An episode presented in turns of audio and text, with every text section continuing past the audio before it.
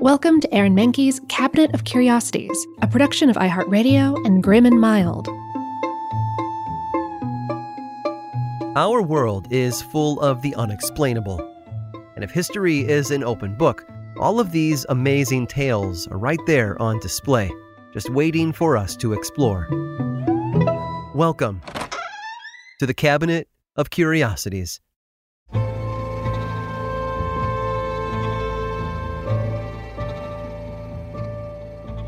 Some people are able to see the future where others cannot.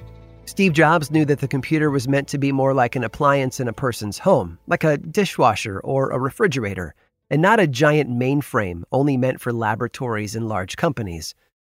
And the internet sprung from the minds of several individuals who developed protocols and systems to connect people all over the world. They understood that information should be free and easily accessible no matter where a person lived. Elliot Handler's vision for the future wasn't as grand as a smartphone in everyone's pocket or a global computer network. His dreams were a lot lower to the ground. Born in Chicago in 1916, Handler moved with his family to Colorado where he developed an interest in art. By the time he had reached the Art Center College of Design in California, he had found his true calling industrial design. Handler married his wife Ruth several years later, when he was in his early 20s, and the two quickly started a family. In 1945, he and Ruth joined with a third partner, Harold Matson, and the three of them started a new company out of one of their garages. They made all kinds of products, including picture frames and furniture. Ruth ran the business operations, while Handler and Matson headed up design and development. Matson didn't last long at the company, though. His failing health forced him to sell his shares back to the Handlers one year later, but his name would remain with the company going forward and I'll get to that in a bit. Over the years, Elliot kept his eyes peeled for the kind of evergreen product that would always be popular. It was after a recent trip to Europe when he finally found it. He brought back a special gift for his grandson a car. It was nice looking, but it didn't perform well, and he found it pretty boring.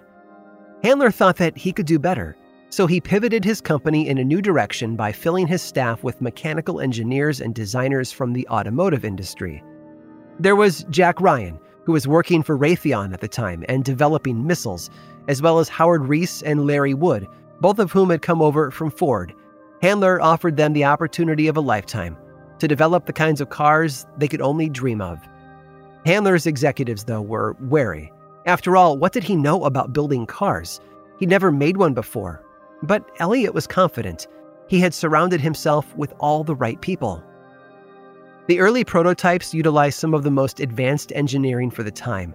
For example, the axles were comprised of guitar strings, which gave them high performance suspension.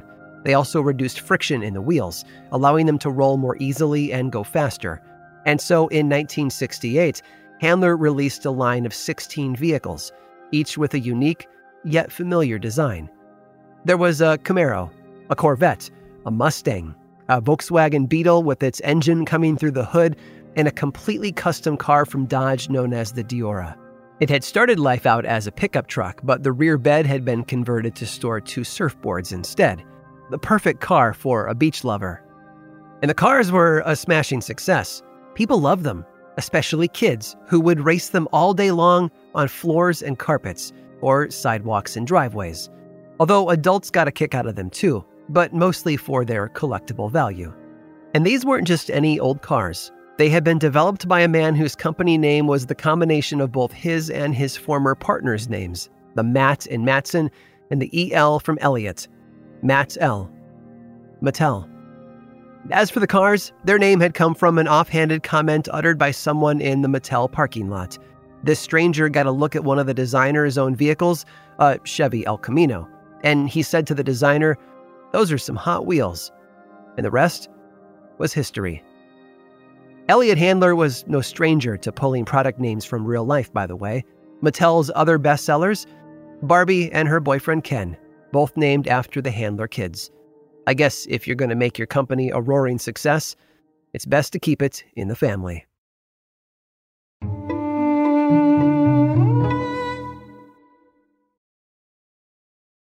This episode is sponsored by Intuit. Here's a story for you. Once upon a time, a young woman was haunted by the ghosts of bad financial decisions, with credit card debt and an empty savings account looming over her every day. When she tried to ignore these ghosts, they only grew bigger and scarier, and these ghosts of her bad financial decisions were stopping her from living her best life. So she decided to face them head on and take control of her finances with help from Intuit. Intuit helps you face your financial fears with confidence through products like TurboTax, Credit Karma, QuickBooks, and MailChimp. Whether you're trying to manage your money or trying to run a business, Intuit gives you the confidence to take control of your finances so you can live your best life. Intuit is the financial platform that helps everyday people prosper.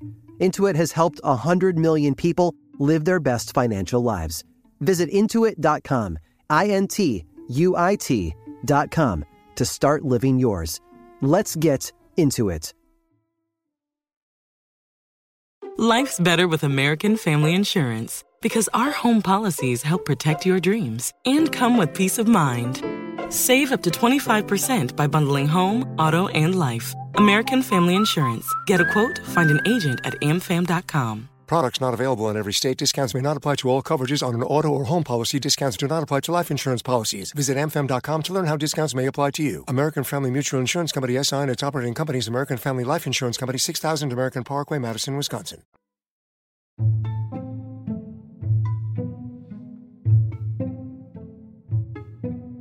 No two wars are ever fought the same.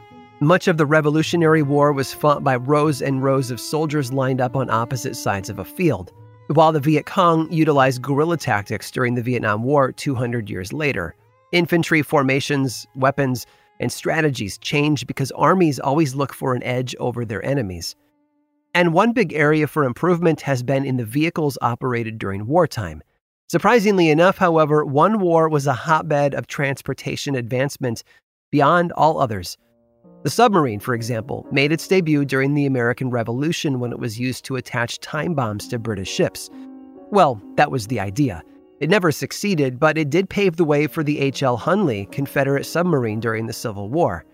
The Industrial Revolution turned the Civil War into a launch pad for all sorts of new technologies. But while the South was busy attacking from below, the Union in the North had its eyes toward the sky. In the 1800s, aeronauts were busy honing a form of air transportation that had made its debut almost 100 years earlier balloons. They believed that their hot air balloons were the future of military combat, putting them through a battery of tests to see how much weight they could carry and how far they were able to travel. One man, Thaddeus Lowe, got to work on his plan for aerial support only days after the war first began Lowe had landed a massive hot air balloon in Unionville, South Carolina, a tiny village full of scared and trigger happy individuals. A crowd of rifle wielding locals approached the deflating balloon. Lowe hopped out of the basket, dressed in a tall hat and a frock coat, and greeted them with a smile. He announced that he had just come from Cincinnati, Ohio, traveling over nine hours and 500 miles before dropping into their small town. But the crowd did not cheer or welcome him with open arms. They didn't care about his experiments, or how far his balloon had traveled, or that he planned to attempt a transatlantic flight in one later. They figured that he must have been a spy. Luckily, Lowe was able to talk his way out of being arrested or killed, and he managed to make his way back to Ohio in one piece. Despite nearly getting killed by angry Southerners, though, Lowe's balloon test had been a success. It was on his train ride home when he realized he could do more than just fly over an ocean. He could do some real good for the war effort. And so, with the help of a financier, he reached out to Washington, imploring them to start up a balloon corps with Lowe at the helm.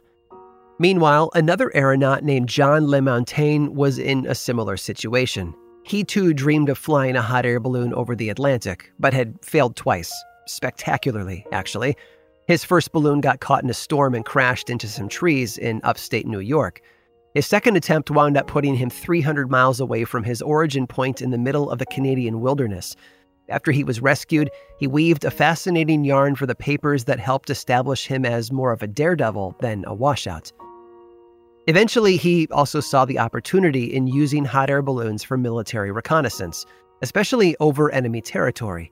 He wrote to the Secretary of War in May of 1861, around the same time as Thaddeus Lowe, Lowe's investor, however, had a direct connection to the Treasury Secretary Salmon P. Chase, which worked in his favor. He was invited to bring his balloon to discuss his aerial plans for the Union. Lowe wanted to hook up a telegraph machine in the basket to relay information from the balloon back to contacts on the ground. There was just one problem they couldn't do it wirelessly. A wire had to run down along the balloon's tether lines. Lowe tested his mobile telegraph machine on June 17th of 1861, bringing his balloon to a soaring 500 feet up. The test was a success.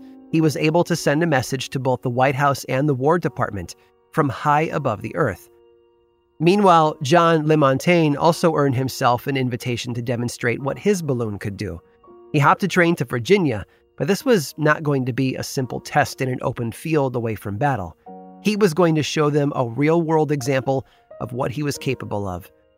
He took his balloon to 3,000 feet into the clouds over Confederate territory in Virginia. He was able to report on the enemy position, which did prove incredibly valuable, but Thaddeus Lowe had beaten him to the punch. President Lincoln had given Thaddeus the green light to create his Union Balloon Corps, just as he'd wanted to. After that, Lowe built two more balloons, named the Union and the Constitution, which he put to use by flying at an altitude of 1,000 feet up. Time and time again, the men in his balloons spotted Confederate forces only miles away.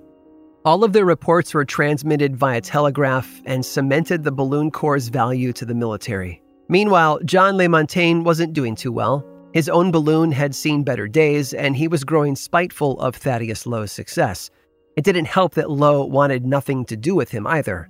LaMountain went to the press to paint his rival in a negative light, hoping to turn public opinion to his side, and amazingly, they did. Even Washington thought LaMountain should have been given a chance, and he was assigned to the Balloon Corps to serve under Lowe. However, John refused to acknowledge his nemesis as the leader of the outfit and continued to drag his name in the papers. Lowe eventually got tired of his antics and had him discharged. Unfortunately, even though the Balloon Corps had managed to help the Union many times during the war, the clashing egos of its two most prominent supporters had taken a toll, and its usefulness couldn't save it from the budget cuts to come. The war effort had cost the United States government a tremendous amount of money, and in 1863, a new military attache was assigned to supervise Lowe's Balloon Corps. He started cutting the budget immediately, including Lowe's paycheck, which went from $30 a week down to 10 Lowe quit soon after and walked away from the Corps for good. It kept going for a little while longer, but officially dissolved in August of 1863. All these men wanted to prove was that hot air balloons were meant for more than just stunts and gimmicks. They could be valuable tools during the war. Sadly, the Union Balloon Corps was proof that despite their best efforts, Thaddeus Lowe and John LaMountain had flown just a little too close to the sun. I hope you've enjoyed today's guided tour of the Cabinet of Curiosities. Subscribe for free on Apple Podcasts or learn more about the show by visiting curiositiespodcast.com. This show was created by me, Aaron Mahnke, in partnership with How Stuff Works. I make another award winning show called Lore, which is a podcast, book series, and television show, and you can learn all about it over at theworldoflore.com. And until next time, stay curious. You.